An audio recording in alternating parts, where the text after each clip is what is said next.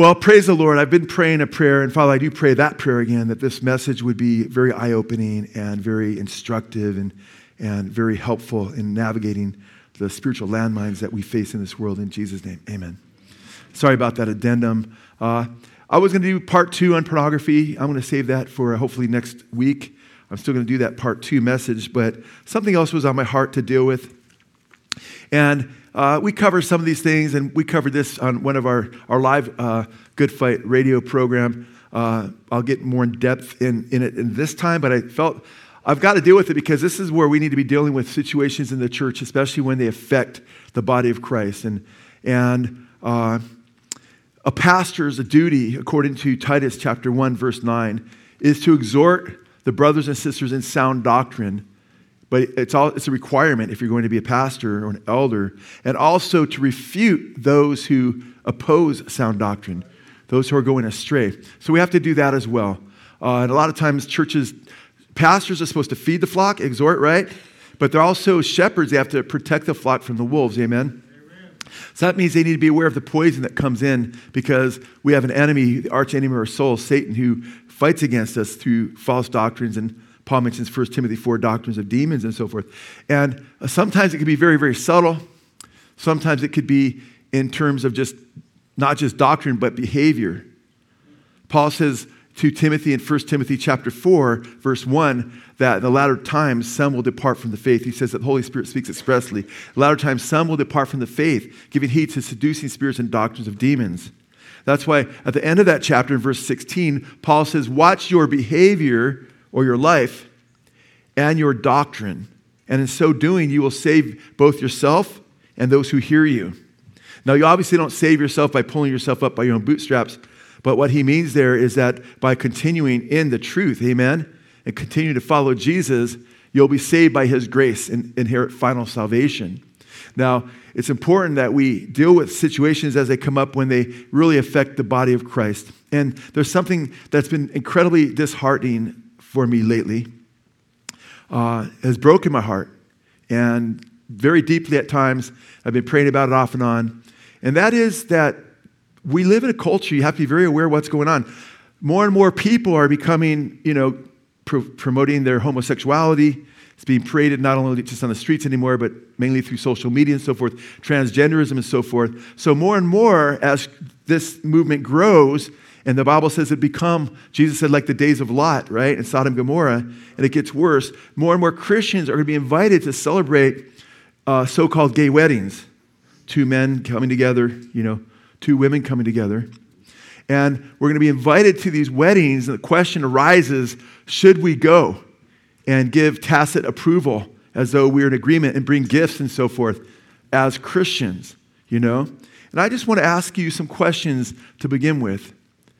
Because what if I, I love my wife, but so this is all hypothetical, and I praise God for her in a myriad of ways all the time.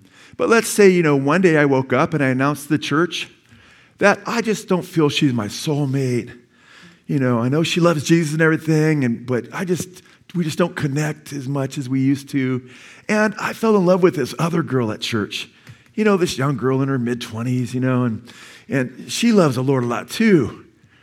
And I'm divorcing Lisa, and I want to invite you all to my wedding. Would you come? No. You wouldn't? Would you not come because you're bad at me or don't like me, or, or would you not come because it's unbiblical? It's unbiblical because I don't have biblical grounds, you know? Well, what if it was more subtle? What if Lisa passed away and then I said, I wanted you to come to my wedding, but I'm marrying an atheist who wants nothing to do with Jesus, would you come to that wedding? No. Why? Because the Bible says not to be unevenly yoked with unbelievers. Now, once you are unevenly yoked, if you are in that marriage, you've got to be faithful to that marriage, right? But you wouldn't go again, amen? You know? So, what if my daughter Holly, man, my whole family, I'm going to owe money, you know? what if my daughter Holly, she said, Dad, you know what? Chad and I have four kids. You know, we have a small condo with only two rooms, and four of them are in one room, which is true.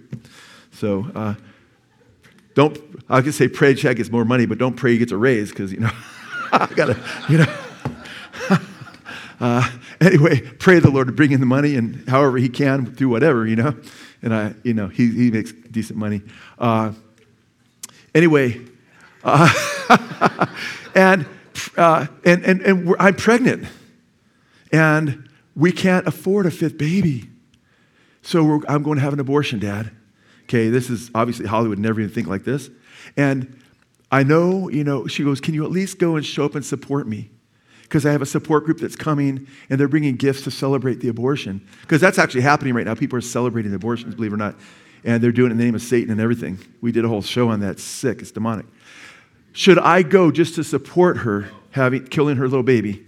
No, absolutely not. This seems like a, a no-brainer. Say Josiah. Now, Josiah, you get Josiah, you get more than five bucks for this one. You get like a sushi meal or something, okay?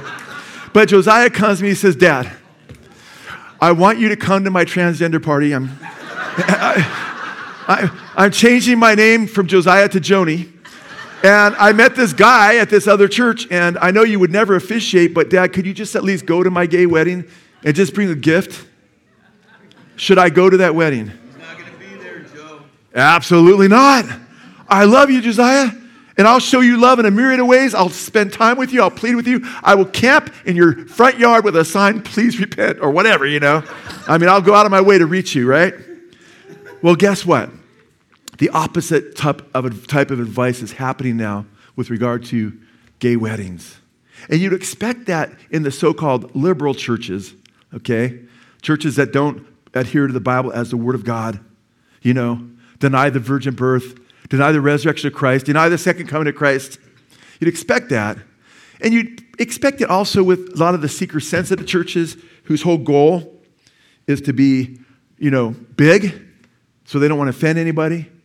You accept that. In fact, you know what? Uh, Piers Morgan, the famous uh, British interviewer, uh, interviewed Joel, uh, Joel Osteen and his wife about gay marriage, and they said, yeah, it's not biblical, it's wrong. But that question came up about gay marriages. Let's watch that clip.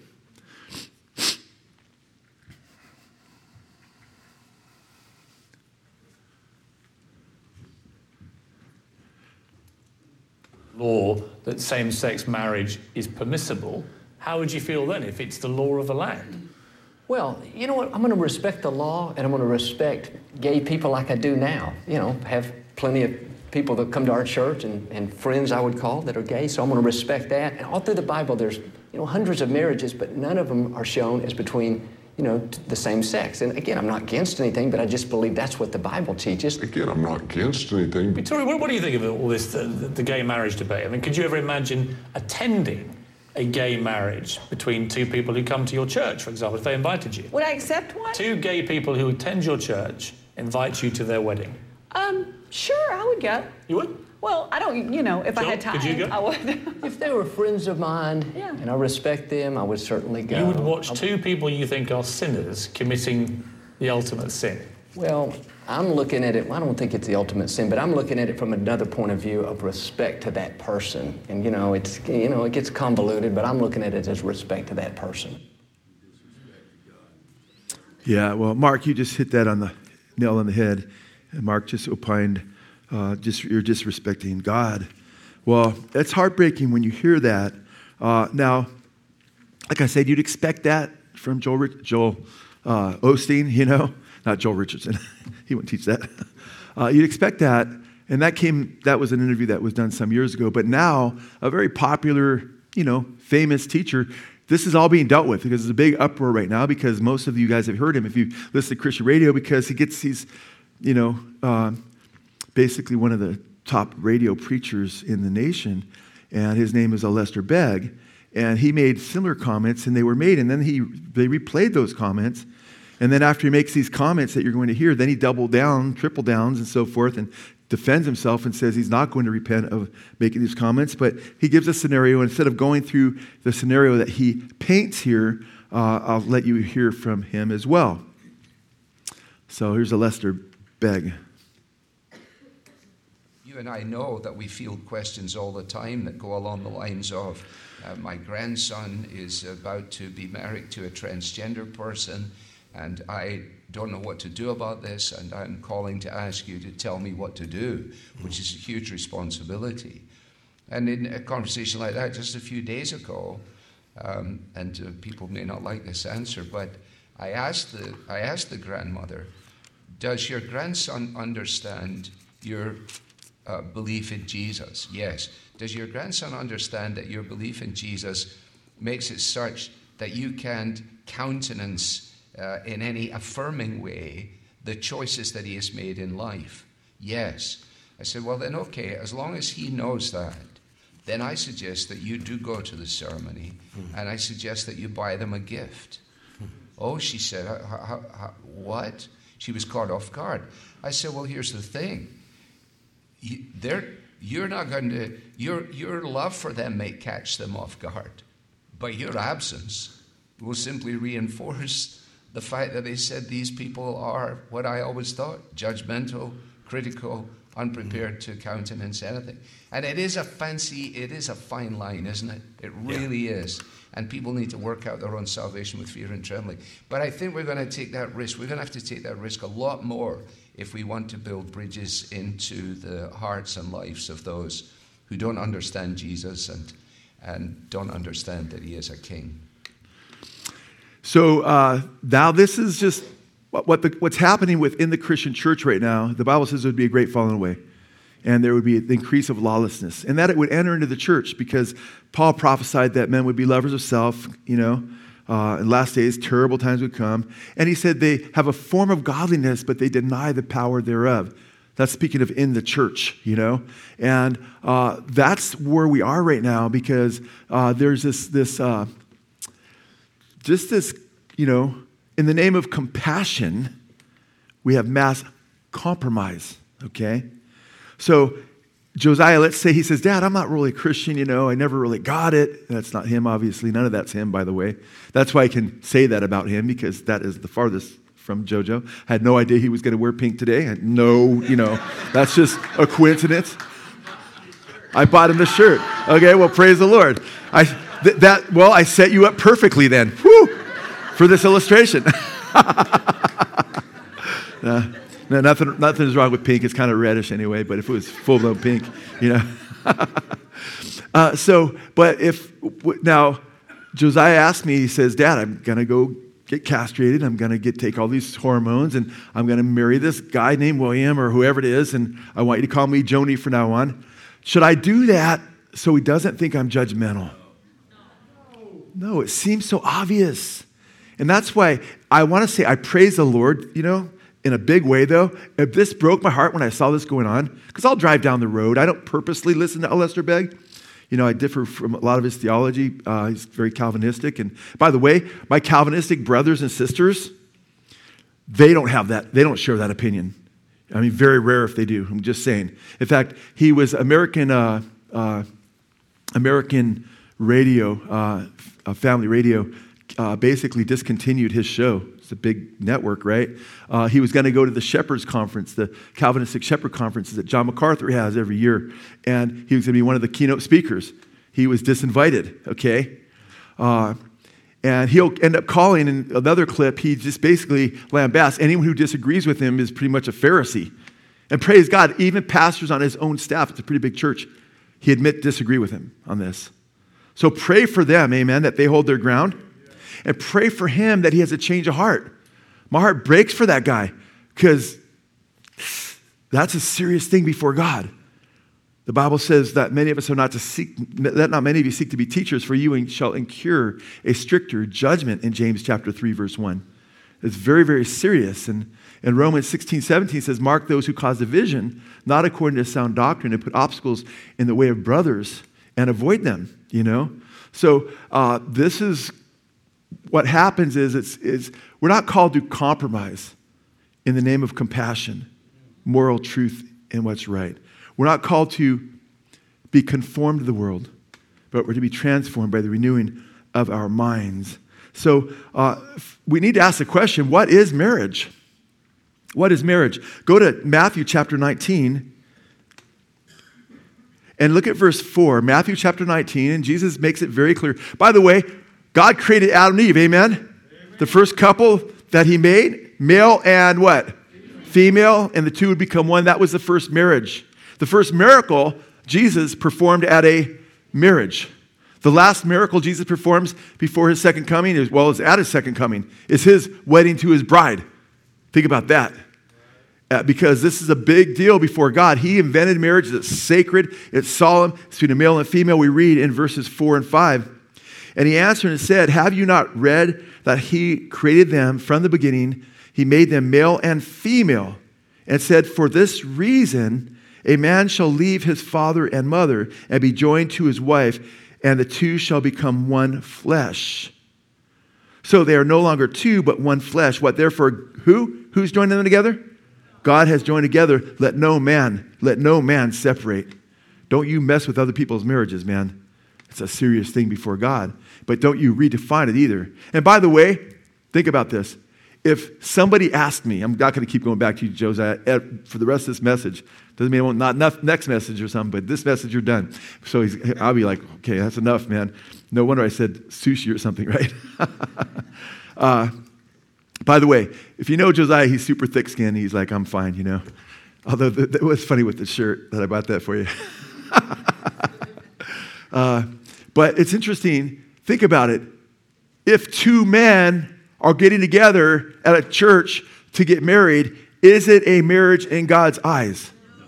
The whole term of gay marriage is a misnomer. Amen? The state doesn't decide who, what marriage is before God. The Supreme Court can't really decide what marriage is. God's decided it. God's the one who made us. Amen? And it's important for us to get this. It's important for us to understand this because the whole term is a misnomer. It's two men getting together. And in his situation with the grandmother calling, he's talking about one of the men was transgender, trying to make himself a female, which happens on the outside a little bit, but you're not a female right? Your DNA is different, your chromosomes are different, you're different inwardly, you're still a male. Now, those two men getting together, they're not getting married. You're coming to celebrate two guys celebrating that they're going to be sleeping together for however many years sexually, okay? Which is not biblical and sinful in the sight of God. In fact, the scriptures say, I think this is important. In Leviticus 18 22, you shall not lie with a male as one lies with a female. It is an abomination. Deuteronomy 22 5 says, A woman shall not wear man's clothing, nor shall a man put on women's clothing, for whoever does these things is an abomination to the Lord your God. So you're really celebrating, you're going to a celebration, and you're giving a gift, according to Begg, even give them a gift for an abomination. Do you understand that?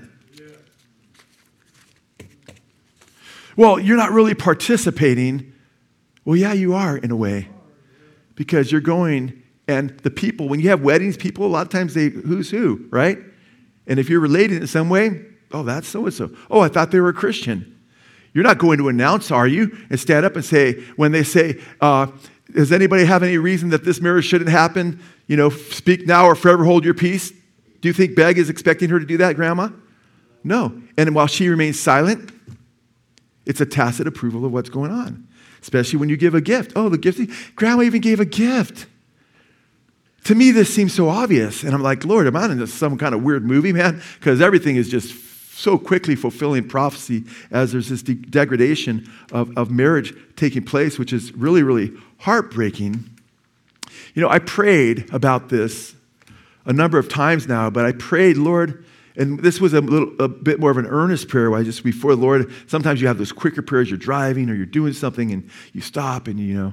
Uh, but this was a prayer where I just started seeking the Lord. Lord, show me in your word, you know, a great example of how we're to treat weddings that aren't biblical. And right after my prayer was done, and I just got up to just whatever, boom, you know, the scripture that hit my heart was Matthew 14. Go to Matthew chapter 14. And it's interesting because here you have a brother who Jesus said was the greatest prophet of all the Old Testament prophets, John the Baptist. And he didn't go to, it wasn't even a gay wedding, it was a heterosexual wedding, but it wasn't biblical. Because you know what? Herod, King Herod, took his wife, took his brother Philip's wife unbiblically, unlawfully. And look what we read in verse 3. For when Herod had John arrested, he bound him and put him in prison because of Herodias, that's the woman, the wife that should not be his wife, the wife of his brother Philip. Notice he's still called, she's still called right there, the wife of his brother Philip, because God saw her still being married to Philip. That's interesting, even though Herod had taken her. For John had been say, saying to him, It is not lawful for you to have her. Wow. And that scripture came right in my mind right away. I was like, thank you, Jesus, you know. Although Herod wanted to put him to death, he feared the crowd because they regarded John as a prophet. But when Herod's birthday came, the daughter of Herodias danced before them and pleased Herod, so much that he promised with an oath to give her whatever she asked. Having been prompted by her mother, she said, Give me here on a platter the head of John the Baptist. Although he was grieved, the king commanded it to be given because of his oaths and because of his dinner guest. He sent and had John beheaded in the prison. And his head was brought on a platter and given to the girl. And she brought it to her mother. His disciples came and took away the body and buried it. And they went and reported to Jesus. Now, if John the Baptist was enlightened like Alistair Begg, or he was able to talk to Alistair Begg, and Alistair Begg could time travel in some way, do you think Alistair Begg would say, Hey, you went about that all wrong. You came off as judgmental. No wonder he took off your head. I'd be ticked off too. You know, you should be showing love and not come off as judgmental. And you should have at least, you know, you should have went to the wedding. You should have said, hey, can I just do everything I can to just attend this wedding? You don't have to agree with it. Just, you know, just show up and pretend you agree with it. By the way, that's called hypocrisy, by the way, guys. That's called being fake. It's a fake wedding. You're faking that you approve of it in some way. And then, you know, because you're also sending a gift. And, and, and, and John the Baptist used to send a gift to let them know that, you know, you really love Herod and his new wife. No, God didn't look at it as a marriage. So the whole gay wedding is not really, there's no such thing as like a married bachelor, right? There's no such thing as a married bachelor. You can't have a gay wedding because they, God doesn't recognize such. And the reason this is so serious, and this hurts my heart so much, is the marriage that God, and it should hurt all of our hearts, is when God set up marriage, it's a picture of who? It's a picture of Jesus, our heavenly bridegroom, and the body of Christ, the church, his bride. Amen? And that we, God gave himself for us. Eve, well, the flesh and the bone that was taken out of Eve's side, or Adam's side, was formed into Eve, right? Well, Jesus on the cross, his side was opened up, blood flowed. And as a result of that, we're birthed, the church, amen? Because of his death for, and just as Adam and Eve became one, the Bible says with Christ, we are one body with him, amen? He is the head, and we are the body of Christ. So it's called the mega mysterion. Paul says it's a great mystery, a, a mega mysterion. And he says, I'm speaking with reference to Christ and the church. So the very thing that's happening in the universe right now revolves around what, about, around what God's doing for his son, getting himself a people, calling people to love God with their whole heart, soul, all their mind, all their strength, and be forgiven. He forgives us and, he, and just not just being created in his image, now we're redeemed by the blood of Jesus, amen. And we're one with Christ, amen. And the bridegroom would go and prepare a place for his bride in Jesus' day, amen. Jesus says to his disciples, You believe in God? He says, Believe also in me. He says, have, Let your hearts not be troubled. You believe in God, believe also in me. In my Father's house there are many mansions. If it were not so, to tell you so. But I go to prepare a place for you that where I am, you may be also. Amen. And I will come again and receive you unto myself. Amen. So the whole thing about you know Jesus dying for us, that was a wedding dowry, a picture of him. You had to pay a dowry in those days. Well, Jesus paid for us with his blood. Amen. And then he would come, and Jesus says when he comes back, there'll be 10, there'll be like 10 bridesmaids that are asleep, right? And five wake up and they don't have any oil, and the five that do have oil, they only have enough for themselves, and then they go to meet the bridegroom. Amen? Paul calls us the chaste virgin uh, that's been betrothed or engaged to Christ, in 2 Corinthians 11. This is all, this is the, from Genesis chapter 1 to Revelation, this is one of the main threads in Scripture. That's why I've emphasized it so much through the years. My first Christian song that I wrote by myself was called Behold, the Bridegroom Cometh. After I preached a whole series on, on Jesus being the bridegroom. I was like, Lord, I don't want to leave that series. It's just so precious. I was a new pastor. I got on my knees and cried out to God. I said, Lord, please give me a song that I could just remember how precious you, you are, how precious your son is, how precious this, this relationship was. I got on my knees and I got up and began to sing to the Lord, Behold, the, you know, I'll spare you, the bridegroom cometh, you know. And I had a couple black sisters sing it because I wanted them to just belt it out with a bunch of soul, you know. So if you hear that, you think, I'm singing with a higher voice than normal, that's not me, okay? But that was my whole heart, you know, behind that. And th- what so called gay marriage does, it destroys that picture. Instead of God giving himself sacrificially for us to make us one with him forever, it's man turning to man and loving self and the expression of himself in another way. And it's an abomination to God. Doesn't produce life, Let's look at our last message. It was part two on adultery. We're doing still with sexual sin lately in the pornography, pornography next week. That's on Sundays. This message, two Wednesdays in a row, I dealt with adultery, you know, and so forth. It's a serious, serious thing, folks, when we, we need to understand what's going on here. So you're messing with the mega mysterion. And, and, and, and when you go to celebrate that or pretend you're celebrating it, right? I mean, how would, because, you know, he's got to practice what he preaches. So what happened was when Alistair Begg is asked to go to a gay wedding of somebody. Hey, I'm glad you had that message, Alistair. You know, my kid, you've known him for years. He's gay. Can you come to the wedding, please? What does he do? Does he follow his advice? Does he buy the, the two men a gift? Does he buy him a bed? What does he buy him? You know, matching toothbrushes? I mean, what does he buy him? And then when he's there, when they say, you know, speak up or forever hold your peace. Does he not speak up? Of course he doesn't.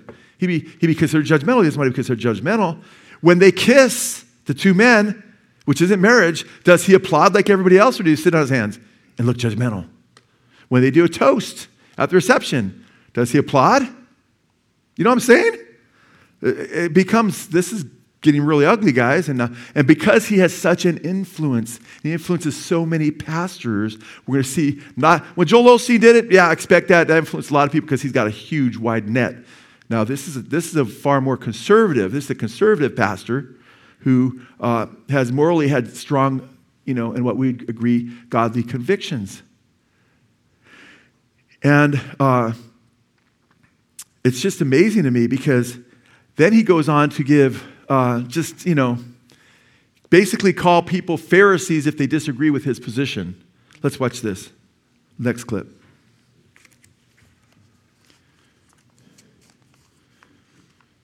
From the world, he says, was a perverted doctrine. The motivation to keep yourself pure and holy is a right motivation, but it was perverted by the way in which they applied it. Instead of seeking to be holy in thought and word and deed, while retaining relationships of love and care with all men, they withdrew from social contact with sinners and despised those who didn't follow suit. They basically became a holy club. And they, in the process, became harsh and censorious. Well, the attitude of Jesus is totally at variance with that of the Pharisees themselves. They were scandalized by his free and easy fraternization with these people. You can't do that. You can't go there. That's why it begins. All the, the publicans and sinners who said, We got to go meet Jesus. And the Pharisees were grumbling. Can you believe this thing? He goes to the house of publicans and sinners, he meets with sinners. Loved ones, Pharisaism is alive and well in all of our hearts. We have to guard against it. The motivation for purity and holiness of life and circumspection and so on is absolutely unquestionable. The real challenge comes when we are confronted by issues that don't just fit our clean little categories. If I tell, I can't use Josiah again, if I tell, I have another son named Frankie, right? And I tell Frankie, I love you, but I can't go to this wedding, and I can't agree with you getting castrated, and I can't agree with you because it's not a wedding, and I'm celebrating what the Bible calls an abomination, right? I have a question for you. Does that make me or you, you're in that situation, does that make you a Pharisee? No, obviously not. Let's say uh, he's invited. Now, I'll just say my neighbor down the street, you know, says, Hey, Joe, I didn't let you know, but I'm married to, you know, two men. It's legal now. And, and I married, we had a three, you know, we're all three married. And we have a gay parade that we set up, and we'd love you to be there. We heard your pastor, and you guys believe in love and everything, and we want you to be there. And I, I can't participate in that. No, no, you don't have to participate. Just come and watch. And it's customary at our gay parade to throw gifts. So we buy a couple gifts and throw them out there to us, you know. Am I a Pharisee to say no? Yes or no? No. Are there other ways I could show them love? Absolutely. You know, I show love to the neighbors in the neighborhood I live in right now. You know, I've, I've, uh, my next door neighbor that I know the best because he's been there the longest, along with, with Lisa and I, uh, living next to us and his wife. You know, we've we've encouraged them. They've encouraged us. Uh, you know, when I barbecue, different times I bring meat over there. Several times he's brought fish over there because he loves the deep sea fish. He's got a boat, you know. That works out really good. You get fresh fish, you know. But it's a blessing. But I never thought, oh, I'm going to give him some meat, you know, so I can get fish. No, I just love him. And you can love people and reach out to them. Doug prayed at the beginning of his prayer, help us, you know, love people when he was leading worship and at work and sow seeds in their hearts, you know, from, of the gospel. That's what we're about as a church. Amen. We go and we uh, hang out with people. And when we go witnessing, you know, uh, there's Sonny. Sonny, remember we went to the Philippines and we, we had all those games with all these non believers and we tried to lead them to Jesus, became their friends. We go to Mexico or Costa Rica and we invite people to soccer games. People who don't know, non believers show up and we witness to them. Amen? So the Pharisees were so strict that they would not even talk to Gentiles, okay? Do you understand? It's a huge difference. And they were thought they were holier than thou. And they were supposed to be, according to Isaiah, a light to the Gentiles but they weren't a light to the Gentiles. Amen? So we're all about loving people. We should all be reaching out to the LGBTQ community in love with the love of Christ. Amen? With the gospel of Jesus. Remembering that we came out of darkness too. And such were some of us. We were either fornicators or adulterers or effeminate or homosexuals or thieves or murderers or extortioners. Or, and you go through the list. And if you're not on the list of 1 Corinthians chapter 6, just read the list in Galatians chapter 5, 19 through 21, where there's 22 other things. And if you're not on that list, then Paul says anything like this, then you're on another, another list, you know? So we're all sinners that need the grace of God. Amen. So we need to love people that are caught up in whether it's heterosexual adultery or fornication or homosexuality. Amen. We, can't, we don't want to say, oh, that person's this. That's like, no, we're all sinners that need the grace of God to be saved. Amen? So, but you can love people, amen, without celebrating and condoning or making it look as though you tacitly approve of that which is an abomination before God. Amen? So, and he gives a couple examples there. He did, you, don't, you don't play the whole clip, it would just take too long. But he, he talks about the Samaritan woman. Jesus talked to the Samaritan woman at the well. We've talked about that a lot. Amen. And how awesome it was that he reached out to her. And the, the Jews didn't have any dealings with the Samaritans. Amen. And Jesus said, when he gave the commission to go out to all the world, he said, Go to Judea, Samaria, and the uttermost parts of the earth. Amen. And he upended the whole way the Pharisees thought, right? With the story of the Good Samaritan. Amen. I've taught against Pharisaism for years. But at the same time, guess what? We also teach biblical, biblical guidelines. Amen. New Testament is not legalistic. Amen. We go by the word of God. When Jesus talked to the Samaritan woman, he wasn't playing footsies with her, okay? He wasn't getting drunk and hanging out with her. In fact, he said to her by the power of the Holy Spirit that he perceived, you know, that he knew that she had had five husbands. And she's in the heat of the day when you don't go for water. And most background commentaries will point out it's probably because she was shunned in Samaria as a loose woman because of the time that she was there. And he says, I know that you've had five husbands, and the man you're living with now, you're not even married to. And it convicted her to realize she was a sinner and she needed grace. Amen. And she put her faith in Christ for salvation. Then she went back in the town and said, This man told me everything about myself. Come and hear him. And others came and they believed in him and put their trust in him. Amen. He confronted her sin. When he dealt with a prostitute, right? He was caught in adultery. He said, He didn't say, Well, go and don't worry about your sin. No, he said, Go. And he directed and sin what? no more. The guy that was paralyzed for 38 years, he healed him and he says to him, You know what? He said to him, He says, Go. He goes, and, and, and he says, And to him, he said, Turn from your sin too, right? Go and sin no more. He said, Lest something worse come upon you. Worse than 38 years of paralysis? Yeah. Ultimately, it's called hell. That's the love of God. He still spoke truth into their lives. Amen? And my neighbor, who I love, is just an awesome, neat guy. Uh, but when the crisis was happening October 7th and, and Israel was just being bombarded by Hamas, you know, we were talking and uh, we got teary together more than once. And I just opened up my heart. He opened up his heart because he's Jewish and Israel's being attacked and he's seen all this hatred from, you know, the universities, the Ivy school leaves. He's like, what's going on? It's like the Holocaust has started all over again. It looks like it was pretty freaky time, right? And I let him know the gospel of Jesus Christ. I was able to share the gospel with him, you know? And I said, if things get really ugly and violent, I said, if you don't have any guns, come over my house, okay? And we'll protect you here the best we can. Amen? Amen. We don't have a lot of guns, but man, when Lisa is upset, woo, man. But he also kept, he brought up and he emphasized Jesus fraternized with sinners. Yeah, but do you think he was getting drunk? No, because Jesus says, Woe to the one in the Old Testament, which he inspired, who gets his neighbor drunk, right? Uh, do you think he was doing ungodly things? Absolutely not. In fact, uh, he points out, and, and people, yeah, well, Jesus, you know, he talked to Matthew when he called Matthew. Matthew was a tax gatherer. The Pharisees wanted nothing to do with tax gatherers. And he and they point out, hey, Jesus hung out with these sinners. He, he hung out with Matthew, you know, the tax gatherer. And then Matthew had his friends come over because they wanted to see who this Jesus was because Matthew stopped being a tax gatherer.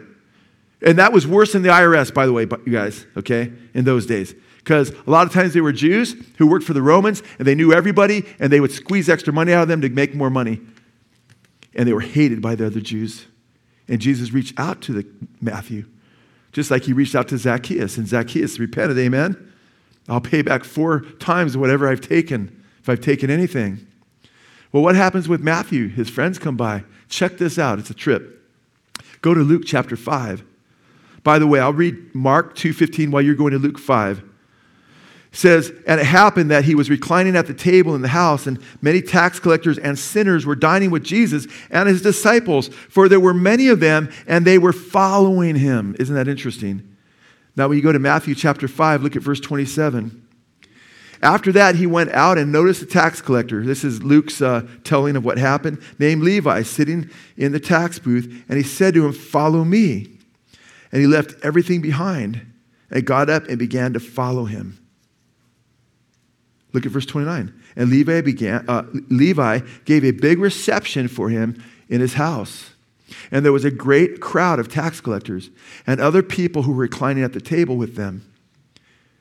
And the Pharisees and their, their scribes began grumbling at his disciples, saying, Why do you eat and drink with the tax collectors and sinners? And Jesus answered and said to them, It is not those who are well who need a physician, but those who are what? Sick. Verse 32 I have not come to call the righteous, but who? But sinners to what? Repentance. Was he there to party with them? And do and go after women and cheat people? If they said, hey, we're having an award for the best tax guy in the Roman Empire who's made the most money by squeezing people, and we're inviting you, Jesus. You don't have to participate, just come and bring a gift. He wouldn't be doing that, okay? But he would be preaching repentance to them, amen? And that's what he did. And I hear people use this all the time as an excuse to go to, you know, to do different things, you know, whether it's, I haven't heard them say strip clubs, but things that are not pleasing to God, you know. Well, Jesus hung out with sinners. I can get drunk. You know, that's not what it's talking about.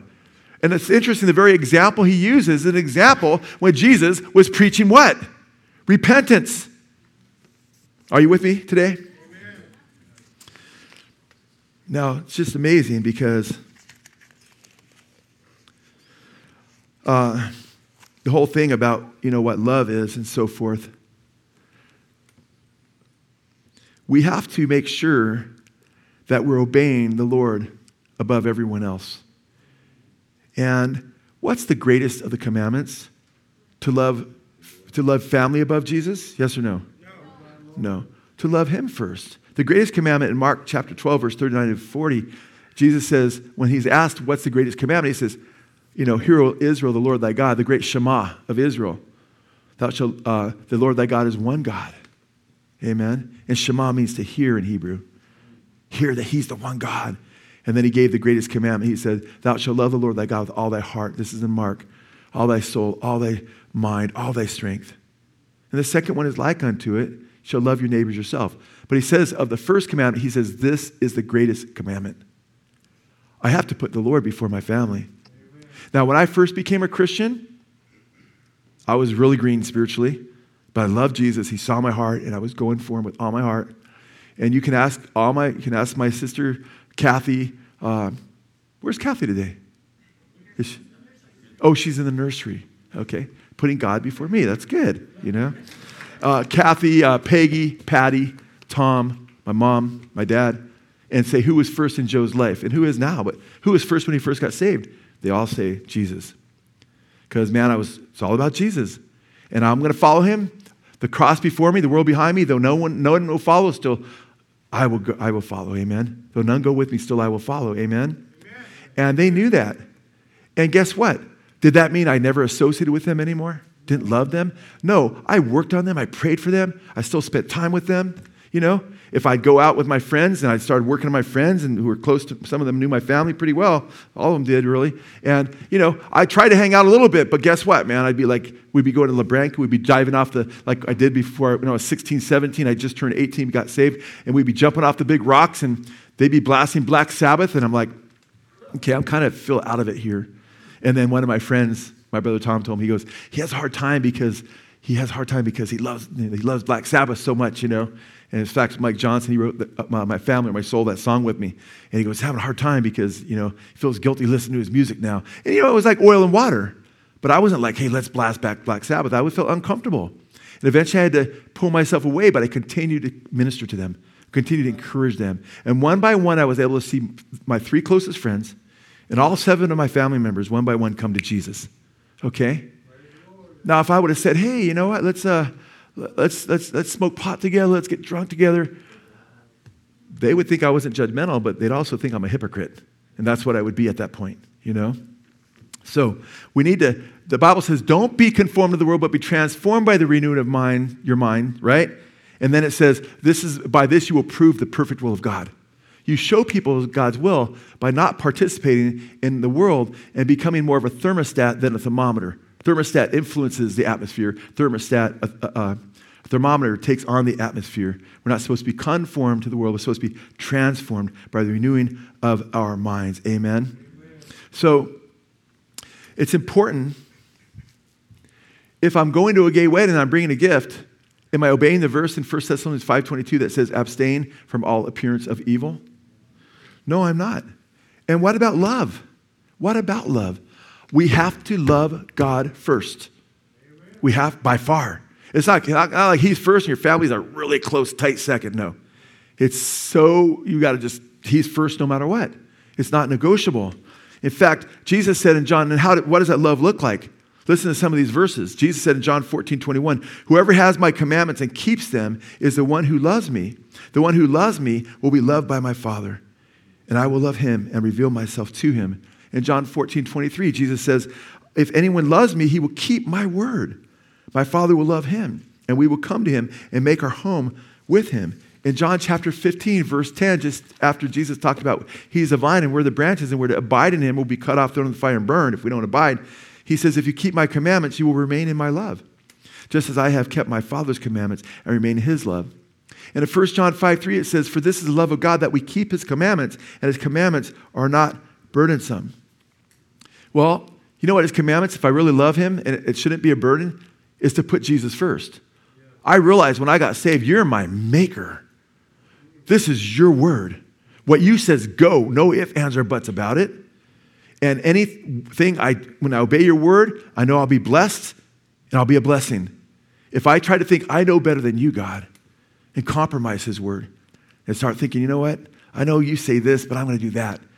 who am I to think that that's, oh, you know what? I don't want to talk about Jesus and I'm not going to go to church all the time. I don't want people to think I'm a fanatic, you know. And, you know, uh, and plus they're, they're saying, man, Joe, poor Joe's got to wake up Sunday morning and go to church. They're clueless as how wonderful that was for me until they got saved. But look, what scriptures do I got to obey? Listen to Luke chapter 20, Luke chapter 12, verse 46.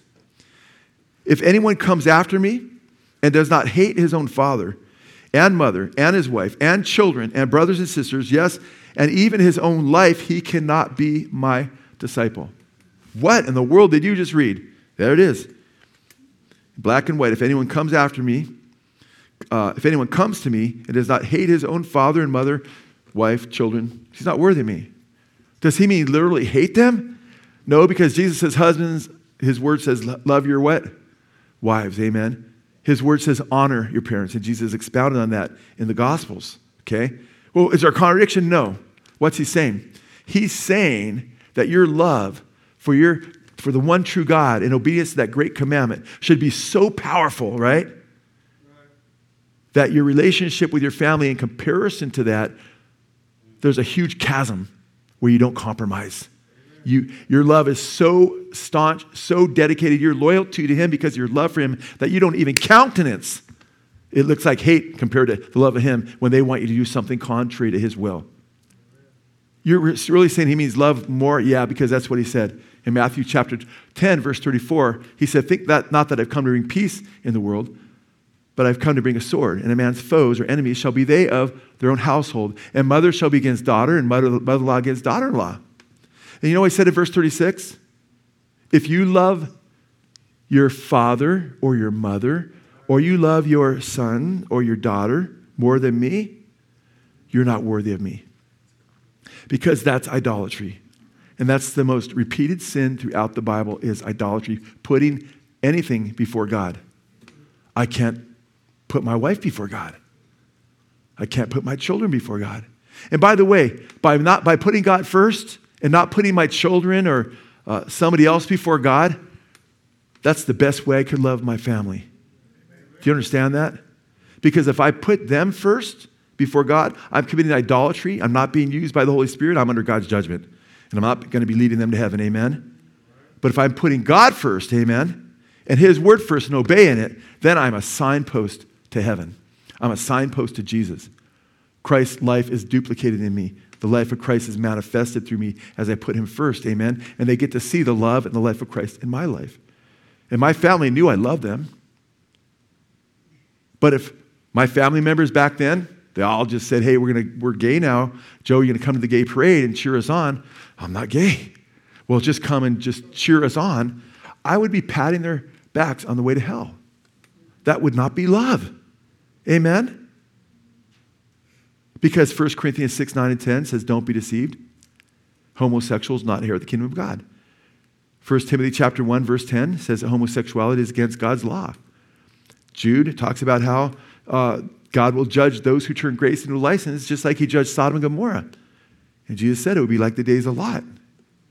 I mean, there's all kinds of warnings against not just the Old Testament, but in the New Testament, you know? And it'd be easy for me as a pastor to not have this message right now. You know that, right? I go, the Bible's a big book, I can go anywhere. But I have to be faithful to God and speak to what I believe the Holy Spirit is burning on my heart to speak to these issues and be faithful to Him. And that's how I've been since I was a new believer, and that's how I am now by the grace of God. And I hope by the grace of God, that's who I am to the day I die. Because what happens to Alistair Begg happens to a lot of guys as they get older. If I start saying weird stuff in the end, you need to come to me quick. Say, Joe, that doesn't match what you've been preaching all these years. You said it would be terrible if so and so got a name change and you're going to change your name? That'd be really messed up, right? God forbid. I mean, it's not my heart at all, obviously. So we have to love God. When he's talking about, you know, we need to be loving. Yeah, you need to love God first, amen? When you love God first, you don't even countenance the idea of giving the approval of sin. In fact, go to 1 Corinthians chapter 13 because it defines what love is. And I wanted to talk about love. And this really hit me hard this hit me so hard this morning because I was thinking and meditating on this verse, and I, and I really believe the Lord led me in this because I was like thinking of the scripture when I woke up early this morning, a couple hours before I got up, I was just seeking him in bed and crying out to him, and different things were on my heart. And I got up and I had another two hours or so before I, to leave. And I was like, okay, I got plenty of time, and I'm going to see if what is on my heart. And some of the things that were on my heart, like that's when I was praying about the scenarios, starting my message off with certain scenarios, you know, uh, that would be unbiblical and that you'd be very aware they're unbiblical to show you that's what they're doing, you know. And then number two is what love really is and to emphasize that more. And I had some stuff worked out already for my message, but the scripture that I was going to share is the scripture I want to share with you now. In 1 Corinthians 13, he defines what love is. But he tells us what love doesn't do and what it does do in verse 6. Love doesn't what? Doesn't what? Say it out loud. Doesn't rejoice in unrighteousness. Doesn't rejoice in evil. Amen. And I thought, so I thought about that word when I was thinking about this morning. I thought, I bet that word rejoice there. I wasn't sure. I said, I'm going to check it out in the Greek, but I bet it also could be translated celebrate. Does not celebrate unrighteousnre and I looked at one of the more popular. Uh, so some translations it d- does not rejoice uh, in wrongdoing, but rejoices in the truth. Does not uh, re, uh, re, uh, delight in evil. Does not uh, you know rejoice in unrighteousness and so forth. But it's interesting. I looked up the Greek word. and I was like, oh, that's a common Greek word. It's chairo. chairo, C H A I R O is how you say it in English. And as I looked at chairo, I thought I looked at a very pop, one of the more popular Greek uh, Greek help books. And uh, chairo means to be glad, to rejoice, to exult, to celebrate. And it's interesting, I started looking at different ways it was translated in the New Testament. And guess how it's translated in Luke chapter 15, verse 32? When the prodigal son's father, the prodigal, prodigal son's father is rejoicing in his heart because the son's coming back, but he's celebrating. You know what it says? If you go to Luke 15, you can go to chapter 15 of Luke and go to verse 32. Now, that Greek word in chapter 13, verse 6, when God's defining what love is for us, love does not what? Rejoice in evil, right? Does not rejoice in unrighteousness, does not rejoice in wrongdoing. That word is what? What's that Greek word? Okay, kairos. Okay, it's, it's chairo. Now, guess what word is used in chapter 15, verse 32? Chairo. And look how it's translated. Same translation, NASB. But we had to what? Celebrate. chairo. And rejoice. For this brother of yours was dead and has begun to live and was lost and has been found. His father didn't rejoice that he was sleeping with the pigs, right? He didn't rejoice that he backslid, but he rejoiced that he came back from sin, amen? And he was celebrating that reality, amen? That's a beautiful thing. He was celebrating it, amen? Love does not celebrate gay weddings. When Alistair Begg says this is how we show love and we build bridges. No, this is how you don't show love and you don't show love for God, who you're supposed to love the most. And his problem is he's putting his love for, quote unquote, love for people above his love for God here. Do you understand that? And if you really love the people, you go the extra mile to let them know you love them by not showing up, but then going the extra mile to show them that you love them in other ways. Amen? And I've, I've had to do that at times. I've had to, there's weddings I could not go to, there's weddings I could not officiate. I have to make sure biblically when I do premarital counseling, do you love each other? Because the Bible says you have to love each other. If I'm going to marry you, three different people through marriage counseling decided they didn't love the other person. I couldn't marry him. Are you biblically both Christians Paul said that he had the right to take a believing wife like Peter did. You can marry whoever you wish, 1 Corinthians 7, in the Lord, right? Not to be unevenly yoked together. So I make sure you're both, are you both professing Christians that love Jesus? They're both yes. I'm like, okay, you, that, you got to pass two. I start off, if, you, if I've done your premarital counsel, I say three things you got to get by, three hurdles. And they always get glossy. I'm like, uh oh. And I go, you know, go through all three. And I go, don't worry. If I know them really good, I'll say, I think you pretty much got it. Sometimes I'll like, you know, I don't know him as well, are you both believers? Love Jesus? Yes, that's two for two. Number three, are you still married? What do you mean, I'm I still married? The only reason I can't marry you is if you're married to someone else. And how, what's an unbiblical marriage if you're married to someone else? If I left Lisa, my first example, right, or one of my early examples, and I don't have grounds because I just don't want to be with her anymore because I want to marry someone else, that's not grounds. Just like Herod was still considered married, or Herod's wife, Herodias, was still considered married to Philip. Because my wife and I, we don't have grounds, and I marry someone else. God, isn't, God sees me married to her. That's why Jesus says it's adultery. If you marry another woman, except in the case of adultery, right, or sexual sin, he says, porneia, you commit adultery. Amen? So if there's not a termination, they're married and they haven't moved on, and somebody's not with somebody else, and there's this person waiting for that person to come back, and they haven't had grounds, and, they, and that person's like, I didn't do anything, I'm waiting for them to come back. I, I can't marry you. That's not resolved. There's been a number of people I haven't been able to marry. There's been marriages that I've had to deal with in this fellowship where I've seen people, I said, hey, you can't do that. You're not, you don't have grounds, you know? It's happened more than once. And I can't marry them. And I don't go to the weddings. And I don't think you should go to a wedding if someone's still married to someone else. And some of you are right now like thinking, yeah, I definitely wouldn't go to a gay wedding. But you know what? Oh, I love that person. I don't want to make them feel bad. I'm going to go anyway. You're doing the same thing Elder Begg is saying with the gay weddings if it's not a biblical marriage. Do you understand? Well, what if they could prove it's biblical? And I can see biblically, yeah, that, that person did cheat on them, or that person did remarry, or what have you, that person left them and they're a non believer. Well, then it's biblical. If a non believer leaves you not bound, then it's biblical. But make sure it's biblical, amen? Because there's different reasons. There's certain weddings I could go to and certain weddings I can't go to. I can go to a wedding of two believers, easy, amen? I could go to a wedding of two non believers. Because when two non believers get married, do we consider them married or not in God's eyes? Yeah. Okay, there's all kinds of people. We treat them as married, right? And, but a married a believer not having a biblical divorce and the person's waiting for them to come back, no, I can't go to that. Or a person that's saying, I'm going to marry a, a non believer, I can't go to that. So, you know, we're not picking and choosing. We're going, what does the Bible say, amen, on all these issues? Are you with me? And that's when you become a Pharisee, is when you pick and choose how you feel about things. You have to look at what does the Word of God say? Amen. So it's interesting, this word, and this tripped me out. When I looked at the meaning of that word to rejoice, love does not rejoice or celebrate evil.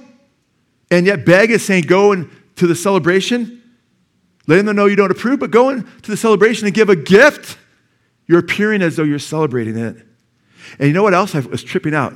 The word appears several, uh, probably a handful of times. It's translated greetings.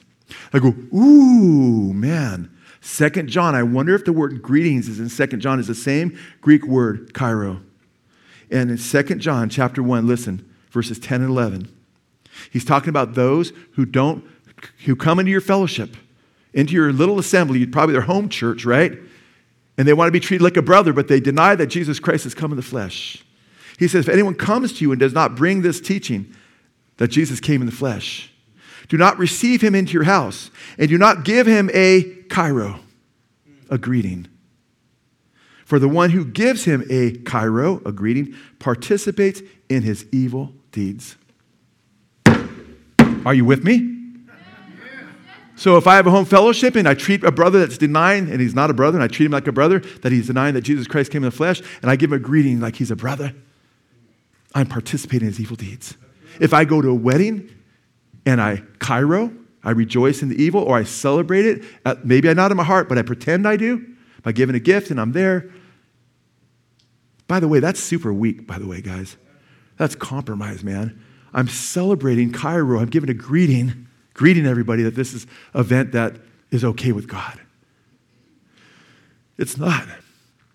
And even if I don't go up there and, and, and officiate the wedding, if I'm at the gay parade, if I'm at whatever, and I'm acting like it's okay, I send the wrong message. And that's not loving. In fact, that's encouraging people in sin. Ezekiel 13 22 says, Because you have supported of the false prophets, you supported the wicked person so that he does not turn from his evil way to save his life. Keep in mind, the LGBTQ movement is trying to convert us. So when you're at a wedding, just like we talk about, somebody came to church and they're opening to the gospel, they're talking about grandma. Wow, grandma says she's against it, but guess what? She showed up. She's softening toward our movement. She even brought a gift. She brought a gift. Yes. Whoo! That's a big deal to them because they're bringing you over, man. They got you on the bridge. He said, let's create more bridges. Yeah, you got bridges coming from the evil side over to your side and then bringing you to their side. Now, love, true love, requires rejecting that which is evil instead of God. Amen. And loving the person Amen. And letting them know this is wrong. I love you enough to say this. I can't endorse what you're doing. Amen. Now, 1 Timothy 5:22 says, "Do not be partakers of other men's sins." Do not be partakers of other men's sins. Ephesians 5:11, our good fight ministry, it's one of the two verses we use the most. Verse 11, have no fellowship with the fruitless deeds of darkness, or do not participate in the fruitless deeds of darkness, but rather what? Expose them. Is that what he was sending grandma to do? No.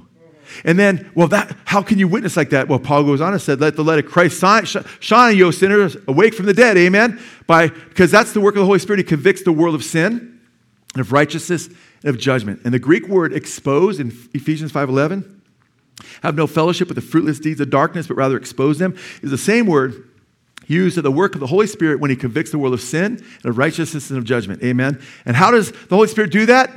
Through us, the body of Christ. Amen. Of course, we're going to appear judgmental. You know, Jesus' true followers in the end times are persecuted. Why? In Matthew chapter 24, it says, Jesus said, You'll be hated by what? All nations because of my name. They crucified Jesus. You can't get more loving than Jesus, amen? So if you speak the truth in love, of course, those who are in sin and darkness are going to consider you judgmental, amen? Now, if you're judgmental go away. You're uncaring, you're unloving, like you're the, remember that, uh, that Baptist group that was a God Hates FAGS group, picketing funerals and people that gave their lives for the country, you know, condemning them, saying that Jesus never died for them and they were reprobated from the beginning of time. They had no choice and they're like spewing out hatred and stuff. That's not Christianity. That's, that's, those guys are a bunch of Pharisees. We're called to go after people and snatch them out of the fire, risking our own lives on the mission fields. Amen.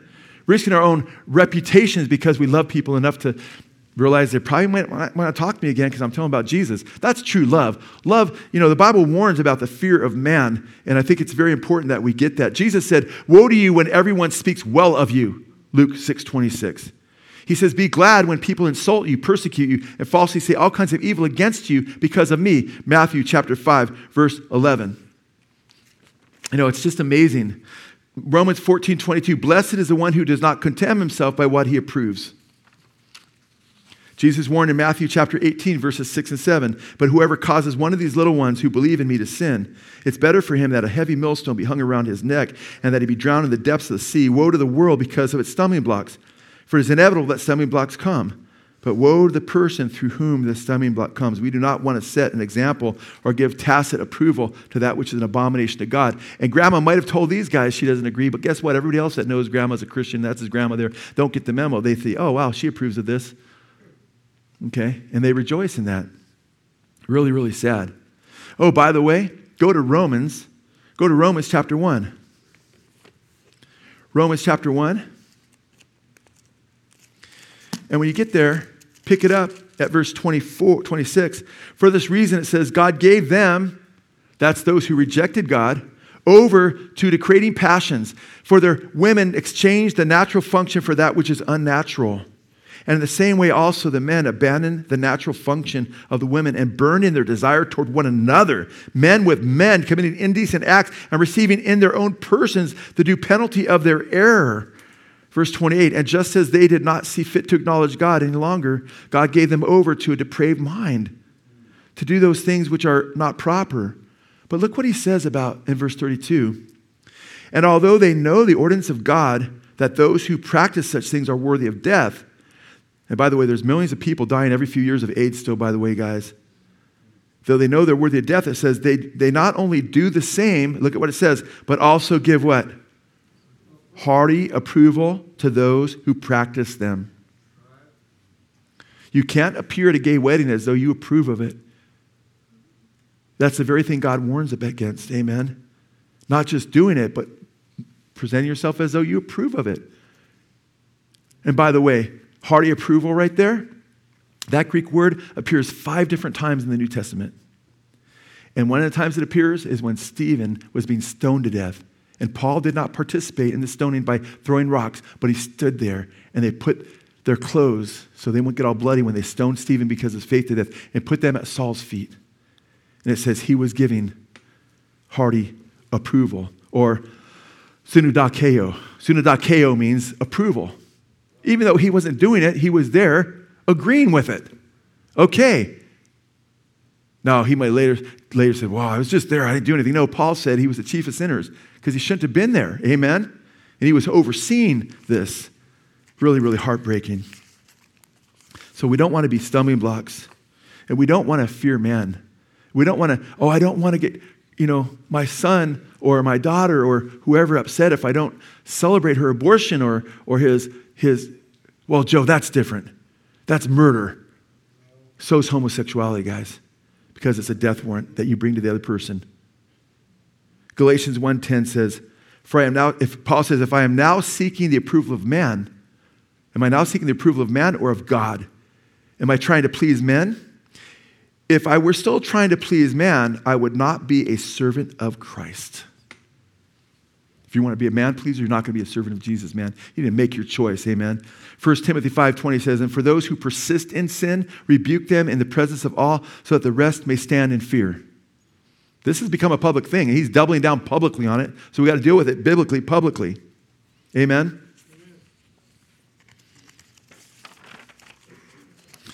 So I want to encourage you, all of us, to make sure we stand fast. We don't give in. Amen. I praise the Lord. We have a ton of people that watch by live stream and are in touch with our Good Fight Ministries. Praise God. You know, and we did a, a shortened version of some of the stuff I'm talking about tonight on our live show. And pray for, I pray for you guys to, that are listening by live stream. Get this, share this with somebody, this message. We covered a lot of good ground, huh? And you guys share it with people, amen? But know what the truth says and dig your feet into the rock of Jesus. And in, in, in ending, you know what I want to read to you? Oh, and by the way, before I end with this, brothers and sisters, I know I've mentioned this two or three times.